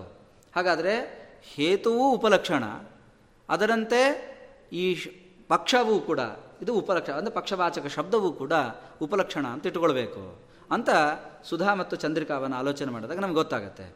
ಹಾಗಾದರೆ ಏನಾಯಿತು ಅಂದರೆ, ಶಬ್ದ ಅಂದರೆ ಗುಣಿವಾಚಕ ಗುಣಿವಾ ಗುಣವಾಚಕ ಶಬ್ದಗಳಿದ್ದು ಅಲ್ಲಿ ಪರಮಾತ್ಮ ಸಾಧಕ ಅಂದರೆ ಅದು ವಿಷ್ಣುಪರತ್ವ ಸಾಧಕವಾದ ಯಾವುದೇ ಲಿಂಗ ಇರಲಿ ಅದನ್ನು ಆನಂದಮಯಾಧಿಕರಣದಿಂದಲೇ ಸಮನ್ವಯವನ್ನು ಮಾಡಬೇಕು ಅಂತ. ಆದರೆ ಮುಂದೆ ವಿಕಾರ ಶಬ್ದ ಅನ್ಯತಿಚೇನ ಇತ್ಯಾದಿ ವಾಕ್ಯಗಳಿದೆಯಲ್ಲ, ಅದನ್ನು ಹೇಗೆ ಕೊಡಿಸ್ತೀರಿ ಅಂತಂದರೆ, ಅದು ಎಲ್ಲಿ ಪ್ರಸಕ್ತವೋ ಅಂದರೆ ಆನಂದಮಯ ಮಯಟ್ ಪ್ರತ್ಯಾದಿಗಳು ಇದ್ದಲ್ಲಿ ಅಲ್ಲಿ ಮಾತ್ರ ಈ ಸೂತ್ರಗಳ ಪ್ರವೃತ್ತಿ ಅಂತ ಇಟ್ಕೊಳ್ಬೇಕು. ಇದು ಸರ್ವತ್ರ ಅಲ್ಲ, ಕೇವಲ ಆನಂದ, ಯಾಕೆ ಆನಂದ ಶಬ್ದಾದಿ ಸ್ಥಳಗಳಲ್ಲಿ ಮಯಟ್ ಪ್ರತ್ಯಯ ಇಲ್ಲ. ಅದರಿಂದ ಗುಣವಾಚಕ ಶಬ್ದ ಸ್ಥಳಗಳಲ್ಲಾಗುವಾಗ ಸುಖಂ ಅಂತ ಪರಮಾತ್ಮನ ವಾಚಕ ಶಬ್ದ ಅಂತ ಹೇಳ್ತೇವೆ, ಆನಂದ ಶಬ್ದವನ್ನು ಹೇಳ್ತೇವೆ. ಪ್ರಾಕರಣಿಕವಾದ ಆನಂದಾದಿ ಶಬ್ದಗಳಿಗೆ ಅದು ಗುಣವಾಚಕ, ಅಲ್ಲಿ ಮಯಟ್ ಪ್ರತ್ಯಯ ಇಲ್ಲ. ಹಾಗಾದರೆ ಮಯಟ್ ಪ್ರತ್ಯಯ ಇಲ್ಲ ಅಂದರೆ, ಹಾಗಾದರೆ ಈ ಅಧಿಕರಣ ಪ್ರವೃತ್ತ ಆಗಲ್ಲ ಅಂತಂದರೆ ಈ ಅಧಿಕರಣವೂ ಕೂಡ ಅಲ್ಲಿಯೂ ಕೂಡ ಪ್ರವೃತ್ತವಾಗತ್ತೆ ಅಂತ ಇಟ್ಕೊಳ್ಬೇಕು. ಹಾಗಾದರೆ ಆನಂದಮಯ ಅಧಿಕರಣದಲ್ಲಿ ಒಟ್ಟು ಸಮನ್ವಯ ಮಾಡಿದ್ದು ಈಗ ಗುಣವಾಚಕ ಗುಣಿವಾಚಕ ಶಬ್ದಗಳನ್ನು ಅಂತ ಅಷ್ಟು ನಿರ್ಧಾರವನ್ನು ನಾವು ಮಾಡಿಕೊಳ್ಬೋದು ಅಂತ. ಇದರ ಜೊತೆಗೆ ಇನ್ನೊಂದು ವಿಚಾರ, ಆನಂದಮಯಾಧಿಕರಣದಿಂದ ಆರಂಭ ಮಾಡಿ ಸಮಾಕರ್ಷಾಧಿಕರಣದವರೆಗೆ, ಅಂದರೆ ಪ್ರಾಯಶಃ ಜ್ಯೋತಿರಧಿಕರಣದವರೆಗೆ, ಜ್ಯೋತಿರುಪಕ್ರಮಾತ್ತು ತದಾ ತಥಾ ಯದೀಯತ ಏಕೆ ಅಂತ ಚತುರ್ಥ ಪಾದದ ಅಧಿಕರಣದವರೆಗೆ, ಈ ಅಧಿಕರಣದವರೆಗೆ ಏನು ಶಬ್ದ ಶಬ್ದ ಸಮನ್ವಯ ಇದೆ, ಇದು ಶಬ್ದ ಸಮನ್ವಯ ಪ್ರಕರಣ ಸಮನ್ವಯದಲ್ಲೇ ಪರಿವಸಾನ ಹೊಂದತ್ತೆ ಹೊರತು ಕೇವಲ ಪದ ಸಮನ್ವಯದಲ್ಲಿ ಪರಿವಸಾನ ಹೊಂದೋದಿಲ್ಲ. ಪದ ಸಮನ್ವಯಕ್ಕೂ ಇದಕ್ಕೆ ಏನು ವ್ಯತ್ಯಾಸ ಅಂತಂದರೆ, ಬೇರೆ ಪದಗಳು ಅಂದರೆ ಪ್ರಾಕರಣಿಕವಾದ ಬೇರೆ ಪದಗಳು ಅನ್ಯಾರ್ಥಬೋಧಕವಾಗಿದ್ದು ಒಂದು ಶಬ್ದವನ್ನು ಸಮನ್ವಯ ಮಾಡುವುದರ ಮೂಲಕ ಇಡೀ ಪ್ರಕರಣವು ಭಗವತ್ಪರ ಅಂತಾಗೋದಾದರೆ ಅದು ಪ್ರಕರಣ, ಅದು ವಾಕ್ಯ ಸಮನ್ವಯ. ಪದ ಸಮನ್ವಯ ಅಂತಂದರೆ ಅಲ್ಲಿ ಬೇರೆ ಶಬ್ದಗಳಿಗೆ, ಅಂದರೆ ಉದಾಹರಣೆಗೆ ವಸಂತೆ ವಸಂತೆ ಜ್ಯೋತಿಷ ಯಜೇತ ಅಂತಿದೆ. ಇಲ್ಲಿ ಪದ ಸಮನ್ವಯ ವಿಚಾರವನ್ನು ಮಾಡುವಾಗ ಇಲ್ಲಿ ಅನ್ಯ ಪದವೂ ಕೂಡ ಪರಮಾತ್ಮ ಪರವೇ ಹೊರತು ಅನ್ಯಪರ ಅನ್ಯ ಪದಗಳಿಗೆ ಅನ್ಯಾರ್ಥವನ್ನು ನಾವು ಅಂಗೀಕಾರ ಮಾಡೋದಿಲ್ಲ. ಬೇರೆ ಅರ್ಥ ಇಲ್ಲೇ ಇಲ್ಲ. ವಸಂತೆ ಅನ್ನೋ ಶಬ್ದಕ್ಕೂ ಭಗವತ್ಪರತ್ವನೇ, ಶಬ್ದವೂ ಭಗವತ್ಪರನೇ. ಅದರಂತೆ ಬೇರೆ ವಸಂತೆ ವಸಂತೆ ಜ್ಯೋತಿಷ ಇತಿ ಸಕಲ ಪದಗಳಿಗೂ ಕೂಡ ಭಗವತ್ಪರತ್ವವನ್ನೇ. ಹಾಗಾದರೆ ಪ್ರಾಕರಣಿಕ ಶಬ್ದ ಸಮನ್ವಯ ಏನಿದೆ, ಪ್ರಕರಣ ಪ್ರಕರಣದಲ್ಲಿ ಬಂದ ಶಬ್ದ ಸಮನ್ವಯವನ್ನು ಮಾಡಿದ್ದು ಇಲ್ಲಿ ಅಧಿಕರಣದವರೆಗೆ, ಎಲ್ಲೇ ಜ್ಯೋತಿರುಪಕ್ರಮಾತ್ವ ಅನ್ನೋ ಅಧಿಕರಣದವರೆಗೆ, ಮತ್ತು ಈ ಅಧಿಕರಣವನ್ನು ಬಿಟ್ಟು ಮುಂದಿನ ಅಧಿಕರಣಗಳು ಇವೆಲ್ಲವೂ ಕೂಡ ಪ್ರಾಕರಣಿಕವಾದ ಶಬ್ದ ಸಮನ್ವಯವನ್ನು ಮಾಡಿದ್ದು, ಪ್ರಕರಣ ಪಠಿತವಾದದ್ದು ಅಂತ. ಪದ ಸಮನ್ವಯ ಮಾತ್ರ ಎಲ್ಲಿ ಅಂತಂದರೆ, ಯಾವುದು ಜ್ಯೋತಿರುಪಕ್ರಮಾತ್ವ ಅನ್ನೋದು, ಯಾಕೆಂದರೆ ಅದಕ್ಕೆ ಹೇತುವನ್ನು ಹೇಳ್ತಾ ತಥಾ ಅಧೀಯತ ಏಕೆ ಏಕೆ ಅಂತ ಬಳಸಿದ್ದಾರೆ. ಅಂದರೆ ಇದರ ಅಭಿಪ್ರಾಯ ಏನಂತಂದರೆ, ಸರ್ವೇ ಶಬ್ದಾಃ ಸರ್ವೇ ಘೋಷಾಃ ಅಂತ ಆಚಾರ್ಯರು ವಾಕ್ಯವನ್ನು ಉಲ್ಲೇಖವನ್ನು ಮಾಡುವುದರ ಮೂಲಕ ಸಕಲ ಶಬ್ದಗಳೂ ಕೂಡ ಭಗವಂತನನ್ನೇ ಬೋಧನೆ ಮಾಡುತ್ತೆ ಅಂತ ಅಲ್ಲಿ ಪ್ರಮಾಣವನ್ನು ಕೊಡ್ತಾರೆ. ಹಾಗಾದರೆ ಪ್ರತಿ ಪದ ಒಂದೊಂದು ಪದ ಎಲ್ಲವೂ ಕೂಡ ಪರಮಾತ್ಮ ಪರ ಅಂತ ಸಮರ್ಥನ ಮಾಡಿದ್ದು ಅದೇ ಅಧಿಕರಣದಿಂದ, ಅದು ರೂಢ ಯೋಗಾದಿಗಳಿಂದ ಮಹಾಯೋಗದಿಂದ ಸಮರ್ಥನವನ್ನು ಮಾಡಿದ್ದಾರೆ. ಈಗ ನಮಗೆ ಒಂದು ಸಣ್ಣ ಸಮಸ್ಯೆ ಪರಿಹಾರ ಮಾಡಿಕೊಳ್ಬೇಕಾದ್ರೆ, ಸಾಮಾನ್ಯತಃ ಒಂದು ಸಂಸ್ಕೃತ ಶಬ್ದವನ್ನು ತಗೊಂಡು ಆನಂದ ಅನ್ನೋ ಒಂದು ಶಬ್ದ ಇದೆ. ಈ ಆನಂದ ಶಬ್ದವನ್ನು ನಾವು ಪರಮಾತ್ಮನಲ್ಲಿ ಸಮನ್ವಯ ಮಾಡುವಾಗ ಅದನ್ನು ನಾವು ಜ್ಯೋತಿರೂಪಕ್ರಮಾಧಿಕರಣದಿಂದಲೇ ಸಮನ್ವಯ ಮಾಡಬೇಕೇ ಹೊರತು ಗುಣವಾಚಕ ಅಂದ ಮಾತ್ರಕ್ಕೇನೆ ಈ ಆನಂದಮಯಾಧಿಕರಣದಿಂದ ಸಮನ್ವಯ ಮಾಡೋದಲ್ಲ. ಆನಂದಮಯಾಧಿಕರಣ ಅದು ಈ ಶಬ್ದ ಸಮನ್ವಯಕ್ಕಲ್ಲ, ಸಾಮಾನ್ಯತಃ ಪ್ರಾಕರಣಿಕವಲ್ಲದ ಸಂಸ್ಕೃತವಾದ ಒಂದು ಸಂಸ್ಕೃತ ಆನಂದಮಯ ಅನ್ನೋ ಶಬ್ದ ಏನಿದೆ ಅದನ್ನು ನಾವು ಸಮನ್ವಯ ಮಾಡೋದು ಆನಂದಮಯಾಧಿಕರಣದಿಂದ ಅಲ್ಲಿ ಮಾಡೋದಲ್ಲ, ಕಿಂತು ಜ್ಯೋತಿರೂಪಕ್ರಮಾತ್ತು ತಥಾ ಯದೀಯತೇಕೆ ಅನ್ನೋ ಅಧಿಕರಣದಿಂದಲೇ ಅದು ಗುಣವಾಚಕ ಆಗಿರಬಹುದು, ಅದು ಭೂತ ಅಧಿಭೂತವಾಚಕ ಆಗಿರಬಹುದು, ಅಧ್ಯಾತ್ಮವಾಚಕ ಆಗಿರಬಹುದು, ಎಲ್ಲ ಶಬ್ದಗಳನ್ನು ಕೂಡ ಜ್ಯೋತಿರೂಪಕ್ರಮಾಧಿಕರಣದಿಂದಲೇ ಈ ಮಹಾಯೋಗಾದಿಗಳನ್ನು ಅಂಗೀಕಾರ ಮಾಡಿಕೊಂಡು ಸಮನ್ವಯವನ್ನು ಮಾಡಬೇಕು. ಇನ್ನು ಪ್ರಾಕರಣಿಕ ಯಾವುದೇ ಶಬ್ದ, ಈಗ ಅಗ್ನಿ ಈಳೆ ಪುರೋಹಿತಂ ಅಂತ ಇತ್ಯಾದಿ ಶಬ್ದಗಳನ್ನು ಸಮನ್ವಯ ಮಾಡೋದಾದರೆ ಈ ಶ್ರುತಿ ಸಮನ್ವಯ ಮಾಡುವಾಗ ಈ ಶಬ್ದ ಸಮನ್ವಯ ಮಾಡಲಿಕ್ಕೆ ನಮಗೆ ಯುಕ್ತಿ ಏನು ಅಂತಂದರೆ, ಆ ಶಬ್ದ ಅಲ್ಲಿ ಯಾವ ಲಿಂಗ ಇದೆ ಅಂತ ಆಲೋಚನೆ ಮಾಡಬೇಕು. ಅಲ್ಲಿ ಪರಮಾತ್ಮ ಬೋಧಕವಾದ ಆತ್ಮಾದಿ ಶಬ್ದಗಳಿರ್ಬೋದು, ಅಥವಾ ಬ್ರಹ್ಮ ಶಬ್ದವೇ ಇರಬಹುದು, ಪರೋವರ್ಯಸ್ವಾದಿ ಲಿಂಗಗಳಿದೆ ಅಂತ ಆ ಲಿಂಗಗಳನ್ನು ಆಲೋಚನೆ ಮಾಡಬೇಕು. ಇಲ್ಲ ಅಂತಂದರೆ ತದಧೀನತ್ವಾದ ಅರ್ಥವತ ಅಂಥೇಳಿ ತದಧೀನತ್ವವನ್ನಿಟ್ಟುಕೊಂಡು ಪರಮಾತ್ಮ ಪರತ್ವವನ್ನು ಹೇಳಬೇಕು.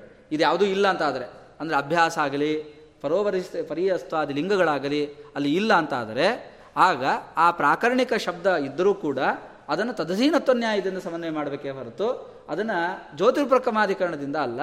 ಅದು ಜ್ಯೋತಿರ್ಪಕ್ರಮಾತ್ವ ಅನ್ನೋದು ಕೇವಲ ಪದ ಸಮನ್ವಯವನ್ನು ಮಾತ್ರ ವಿವಕ್ಷ ಇಟ್ಟುಕೊಂಡು ಅದನ್ನು ಆ ಅಧಿಕರಣ ಹೊರಟಿದೆ ಅಂತ. ಹೀಗೆ ಒಂದೊಂದು ಲಿಂಗಗಳೇನಿದೆ ಅವು ಕೂಡ ಉಪಲಕ್ಷಣ. ಅದರಂತೆ ಪದ ಸಮನ್ವಯ ಕೇವಲ ಜ್ಯೋತಿರೂಪಕ್ರಮಾಧಿಕರಣದಲ್ಲಿ ಮಾತ್ರ ವಿವಕ್ಷಿತ. ಅದಕ್ಕೆ ಉಕ್ತ ವಕ್ಷಮಾಣ ವಕ್ಷಮಾಣಂ ವಿಹಾಯ ಅಂತ ಸುಧಾದಲ್ಲಿ ಹೇಳುವಾಗ ಜ್ಯೋತಿರೂಪಕ್ರಮಾಧಿಕರಣದ ಇದನ್ನು ಶಬ್ದಗಳ ಪರಿಚಯವನ್ನು ಮಾಡಿಸುವಾಗ ಉಕ್ತ ವಕ್ಷಮಾಣ ಸಕಲ ಶಬ್ದಾನ್ ವಿಹಾಯ ಅಂತ ಸುಧಾದಲ್ಲಿ ಅದನ್ನು ನಿರೂಪಣೆ ಮಾಡಿದ್ದಾರೆ. ಆದ್ದರಿಂದ ಜ್ಯೋತಿರೂಪಕ್ರಮಾದಿಗಳಿಂದ ಸಾಮಾನ್ಯತಃ ಶಬ್ದಗಳನ್ನು ಪ್ರಯೋಗ ಮಾಡಿದಾಗ ಯಾವುದೋ ಒಂದು ಶಬ್ದವನ್ನು ನಾವು ಇಟ್ಟುಕೊಂಡು ವಿಚಾರ ಮಾಡುವಾಗ ಜ್ಯೋತಿರೂಪಕ್ರಮಾಧಿಕರಣದಿಂದಲೇ ಮಾಡಬೇಕು ಅಂತ ನಮಗೆ ಸಿದ್ಧವಾಗತ್ತೆ. ಹೀಗೆ ಚಂದ್ರಿಕಾದ ಬೇರೆ ಬೇರೆ ಸಂದರ್ಭಗಳ ಇದಕ್ಕೆ ಚಂದ್ರಿಕಾದಲ್ಲೇ ನಾವು ಅನೇಕ ಗಮಕಗಳನ್ನು ಹುಡುಕೊಳ್ಬಹುದು ಹುಡುಕಬಹುದು. ಚಂದ್ರಿಕಾಚಾರ್ಯ ಇದನ್ನು ಅಧಿಕರಣವನ್ನು ವಿಚಾರ ಮಾಡುವಾಗ, ಆಕಾಶಾಧಿಕರಣವನ್ನು ವಿಚಾರ ಮಾಡುವಾಗ ಇದನ್ನು ಆಕಾಶಾಧಿಕರಣವನ್ನು ಯದ್ಯಪಿ ಅಧಿಭೂತ ಅದು ಶಬ್ದ ಸಮನ್ವಯ ಆಕಾಶಸ್ಥಲಿಂಗಾತಂತ ಅನ್ನೋ ಅಧಿಕರಣದಿಂದಲೇ ಅದನ್ನು ಪ್ರಾಕರಣಿಕ ಇದು ಪ್ರಾಕರಣಿಕ ಶಬ್ದ ಸಮನ್ವಯ ಮಾಡಿ ಆಗಿದೆ. ಮಾಡಿದ ಮೇಲೆ ಅಭ್ಯಧಿಕಾಶಂಕಾದಿಂದ ಮುಂದೆ ಎರಡು ಅಧಿಕರಣಗಳಲ್ಲಿ ಸಮನ್ವಯವನ್ನು ಬೇರೆ ಹೇತುಗಳನ್ನು ಹೇಳಿ ಅಭ್ಯಧಿಕಾಶಂಕಾಭಾರಣ ಮಾಡಲಿಕ್ಕೋಸ್ಕರ ಮಾತ್ರ ಈ ಅಧಿಕರಣ ಹೊರಟಿದೆ ಅಂತ ಅನ್ನೋದು ಬೇರೆ ಯುಕ್ತಿಗಳನ್ನು ಆ ಪ್ರಕರಣಕ್ಕೆ ಸಂಬಂಧಪಟ್ಟಂತೆ ಯುಕ್ತಿಗಳನ್ನು ಹೇಳಿದ್ದಾರೆ. ಇದು ವಿಶೇಷ ಯುಕ್ತಿಗಳು. ಅವೆಲ್ಲವೂ ಕೂಡ ಈ ಸಾಮಾನ್ಯ ಕೆಲವು ಯುಕ್ತಿಗಳಿದೆ, ಪರೋವರಿಯ ಸ್ವಾದಿಲಿಂಗಗಳು ಇವೆಲ್ಲ ಏನಿದೆ ಇವು ಸಾಮಾನ್ಯ. ಸಾಮಾನ್ಯತೆ ಯಾವುದೇ ಪ್ರಕರಣದಲ್ಲಿದ್ದರೂ ಕೂಡ ಪ್ರಕರಣ ವಿಶೇಷಕ್ಕೆ ಸಂಬಂಧಪಟ್ಟ ಲಿಂಗಗಳು ಅಂತಂದರೆ ಈ ಮುಂದಿನ ಆಕಾಶ ಅರ್ಥಾಂತರತ್ವಾದಿ ವ್ಯಪದೇಶಾದಿತ್ಯಾದಿ ಅಧಿಕರಣಗಳಲ್ಲಿ ಅಲ್ಲಿ ಮಾತ್ರ ಆ ಲಿಂಗ ಏನಿದೆ ಅದು ವಿಶೇಷ ಲಿಂಗ, ಪ್ರಾಕರಣಿಕ ವಿಶೇಷ ಲಿಂಗಗಳನ್ನು ಹೇಳಿ ಅದನ್ನು ಸಮನ್ವಯವನ್ನು ಮಾಡಿದ್ದಾರೆ ಅಂತ.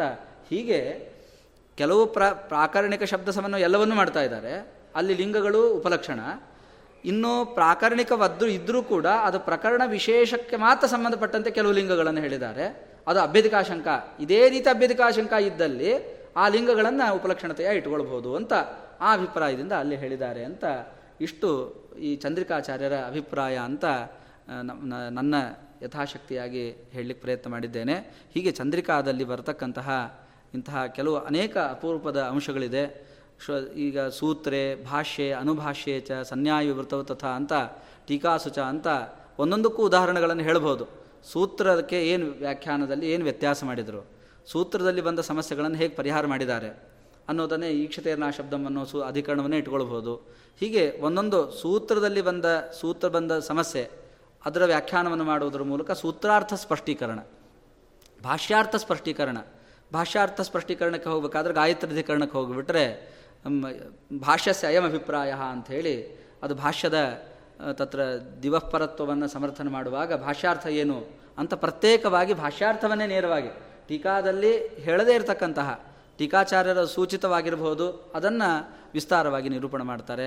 ಹಾಗೆ ಅನುವ್ಯಾಖ್ಯಾನವನ್ನು ಇಟ್ಟುಕೊಂಡು ಕೂಡ ಸ್ಮೃತ್ಯಧಿಕರಣ ಸ್ಮೃತ್ಯಧಿಕರಣದಲ್ಲಿ ಬರತಕ್ಕಂಥ ಈಗ ಶಾಸ್ತ್ರೀಯೋನಿತ್ವಾಧಿಕರಣ ಸ್ಮೃತ್ಯಧಿಕರಣಕ್ಕೂ ಪರಸ್ಪರ ಗತಾರ್ಥದಾಶಂಕ ವಾರಣ ಮಾಡುವಾಗ ಆಚಾರ್ಯರ ಒಂದು ವಾಕ್ಯವನ್ನು ಪಿಪೀಲಿಕಾ ನಿಭಿ ಲಿಪಿನಿಭ ವಾರಯೇತ್ ಸರ್ವಗಾಹಿತೆ ಅನ್ನೋ ವಾಕ್ಯವನ್ನು ಇಟ್ಟುಕೊಂಡು ಆ ವಾಕ್ಯವನ್ನೇ ಅನುವ್ಯಾಖ್ಯಾನದ ವಾಕ್ಯ ಕರ್ತ ಅನುವ್ಯಾಖ್ಯಾನಕ್ಕೆ ಏನು ಅರ್ಥ ಅಂತ ಆಲೋಚನೆ ಮಾಡಿ ಅನು ಅನುವ್ಯಾಖ್ಯಾನದ ಅರ್ಥವನ್ನು ಕೂಡ ಇಲ್ಲಿ ಸ್ಪಷ್ಟಪಡಿಸಿದ್ದಾರೆ. ಹೀಗೆ ಅದರ ವಿವರಣೆಯನ್ನು ನಾವು ತಿಳ್ಕೊಳ್ಬೋದು.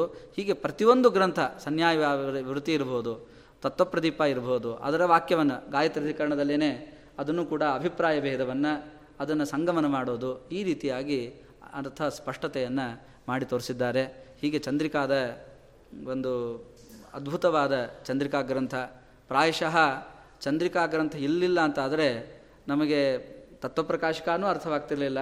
ಅದನ್ನೇ ಟೀಕಾ ಗಾಂಭೀರ್ಯ ಮುದ್ಧರ್ಥಂ ವ್ಯಾಸತೀರ್ಥಾದಯ ಕ್ಷಮಾಹ ಅಂತ ಅದಕ್ಕೆ ಅದನ್ನೇ ರಾಯರೇ ಸ್ವಯಂ ರಾಘವೇಂದ್ರ ಶ್ರೀಪಾದಂಗಳವರೇ ಇದನ್ನು ಪರಿಮಳಾಚಾರ್ಯರು ಇದನ್ನು ಉಲ್ಲೇಖ ಮಾಡಿ ಹೇಳಿದ್ದಾರೆ. ಅಂತಹ ಅದ್ಭುತವಾದ ಚಂದ್ರಿಕಾ ಗ್ರಂಥದ ಯಥಾಶಕ್ತಿಯಾಗಿ ಇಲ್ಲಿ ಅನುವಾದವನ್ನು ಮಾಡಿದ್ದೇನೆ. ಅದು ಗುರುವಂತರ್ಗತನಾದ ಪರಮಾತ್ಮ ಪ್ರೀತನಾಗಲಿ ಅಂತ ಶ್ರೀಪಾದಂಗಳವರ ಶ್ರೀಪಾದಂಗಳವರ ಮುಖಾಂತರ ಪರಮಾತ್ಮನಲ್ಲಿ ಸಮನ್ವಯ ಮಾಡಿ ನನ್ನ ಎರಡು ಮಾತುಗಳನ್ನು ಶ್ರೀಕೃಷ್ಣ ಅರ್ಪಣಮಸ್ತು ಅಂತ ಮುಗಿಸ್ತಾ ಇದ್ದೀನಿ.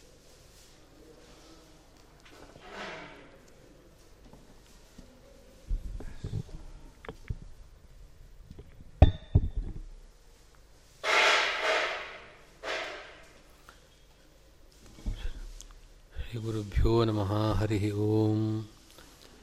ಅಸ್ಪೃಷ್ಟದೋಷಗಂಧಾಯ ಕಲ್ಯಾಣಗುಣಸಿಂಧವೇ ನಮೋ ನಮೋ ಭಕ್ತಮುಕ್ತಿದಾಯಿನೇ ಶೇಷಶಾಯಿನೇ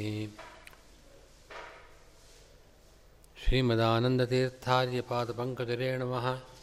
ಪವಿತ್ರಯಂತು ಮಾಂ ನಿತ್ಯಂ ಪಾಪಪಾಟನಪಂಡಿತಾಃ ಆಪಾದಮೌಲಿಪರ್ಯಂತಂ ಗುರುಣಾಂ ಅಕೃತಿಂ ಸ್ಮರೇತ್ ತೇನ ವಿಘ್ನಾಃ ಪ್ರಣಶ್ಯಂತಿ ಸಿದ್ಧ್ಯಂತಿ ಚ ಮನೋರಥಾಃ.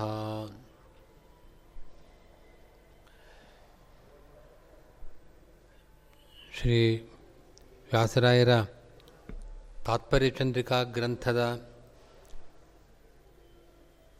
ಮಹತ್ವವನ್ನು ತಿಳಿಸ್ತಕ್ಕಂಥ ಎರಡು ಉಪನ್ಯಾಸಗಳು ಈಗ ನಡೆದಿದೆ. ಶ್ರೀ ಹರಿದಾಸ ಭಟ್ರು ಕರ್ತೃತ್ವಾಧಿಕರಣ ಅದರಲ್ಲಿ ನಮ್ಮ ಸಿದ್ಧಾಂತದಲ್ಲಿ ಇರತಕ್ಕಂಥ ವೈಶಿಷ್ಟ್ಯಗಳನ್ನು ಚಂದ್ರಿಕಾ ಗ್ರಂಥ ಹೇಗೆ ಎತ್ತಿ ತೋರಿಸಿದೆ ಅನ್ನೋದನ್ನು ತೋರಿಸಿಕೊಟ್ಟೋದಲ್ಲದೆ ಅದ್ವೈತ ಮತ ರೀತ್ಯ ಈ ಕರ್ತೃತ್ವಾಧಿಕರಣದ ಅವರ ವ್ಯಾಖ್ಯಾನ ಎಷ್ಟು ಹಾಸ್ಯಾಸ್ಪದವಾಗಿದೆ ಎಂಬ ವಿಷಯವನ್ನು ಚಂದ್ರಿಕಾದಲ್ಲಿ ತೋರಿಸಿದ್ದನ್ನು, ಅದರಂತೆ ವಿಶಿಷ್ಟಾದ್ವೈತ ಮತದಲ್ಲಿ ಹೇಳತಕ್ಕಂತಹ ಕರ್ತೃತ್ವದ ಕರ್ತೃತ್ವದ ಬಗ್ಗೆ ಜೀವನ ಕರ್ತೃತ್ವದ ಬಗ್ಗೆ ಬರತಕ್ಕ ಅನುಪಪತ್ಯಗಳನ್ನು ಅವರು ಪರಿಹಾರ ಮಾಡುವ ಕ್ರಮದಲ್ಲಿರುವ ಆಭಾಸಗಳನ್ನು ಅವರು ಬಹಳ ಚೆನ್ನಾಗಿ ನಿರೂಪಣೆ ಮಾಡಿದ್ದಾರೆ. ಚಂದ್ರಿಕಾ ಗ್ರಂಥವನ್ನು ನಾವು ನೋಡಿದಾಗ ಮಾತ್ರ ಇಂಥ ಸೂಕ್ಷ್ಮ ವಿಷಯಗಳಲ್ಲಿ ಏನು ದೋಷಗಳನ್ನು ಎತ್ತಿ ತೋರಿಸಿದ್ದಾರೆ ಅದರ ಪರಿಚಯವಾಗ್ತದೆ. ಇಲ್ಲ ಇರದೇ ಹೋದರೆ ಅದಾಗೋದು ಕಷ್ಟ ಅನ್ನೋದು ಅವರ ಉಪನ್ಯಾಸದಿಂದ ಸ್ಪಷ್ಟವಾಗ್ತಾ ಇದೆ. ಅದರಂತೆ ನಮ್ಮ ರಂಗನಾಥ ಗಣಾಚಾರ್ಯವರು ಸಮನ್ವಯಾಧಿಕರಣ ಸಮನ್ವಯಾಧಿಕರಣ ಬಹಳ ಕ್ಲಿಷ್ಟವಾದ ವಿಷಯ. ಅದು ಸಮನ್ವಯಾಧಿಕರಣದಲ್ಲಿ ಆಚಾರ್ಯರು ಉಪಕ್ರಮೋಪಸಂಹಾರಾದಿಗಳಿಂದಲೇ ಶ್ರುತಿಗಳ ಅರ್ಥವನ್ನು ನಿರ್ಣಯ ಮಾಡಬೇಕು. ಒಂದು ಶ್ರುತಿವಾಕ್ಯಕ್ಕೆ ಏನು ಅರ್ಥ ಅಂತ ನಿರ್ಣಯ ಮಾಡೋದಕ್ಕೆ ಆ ಪ್ರಕರಣದಲ್ಲಿ ಪ್ರಾರಂಭದಲ್ಲಿ ಕೊನೆಯಲ್ಲಿ ಉಪಕ್ರಮ ಉಪಸಂಹಾರಗಳಲ್ಲಿ ಅಥವಾ ಪದೇ ಪದೇ ಒಂದು ವಿಷಯವನ್ನು ಹೇಳ್ತಕ್ಕಂಥ ಕ್ರಮ ಇದನ್ನೆಲ್ಲ ಗಮನಿಸಿ ನಾವು ಆ ಶ್ರುತ್ಯರ್ಥ ನಿರ್ಣಯ ಮಾಡಬೇಕೇ ಹೊರತಾಗಿ ನಮ್ಮ ಆಚಾರ್ಯರ ಅಥವಾ ಯಾರೋ ಹಿಂದೆ ಮಾಡಿರತಕ್ಕಂಥ ಒಂದು ಆಗಮ ಪೌರುಷೇಯ ಗ್ರಂಥ, ಅದು ವೇದವ್ಯಾಖ್ಯಾನ. ಅದರ ಬಲದಿಂದ ನಾವು ನಿರ್ಣಯ ಮಾಡ್ತೇವೆ ಅಂತ ಹೇಳ್ತಕ್ಕಂಥದ್ದು ಸರಿಯಲ್ಲ ಅನ್ನೋದನ್ನು ತೋರಿಸೋದಲ್ಲದೆ,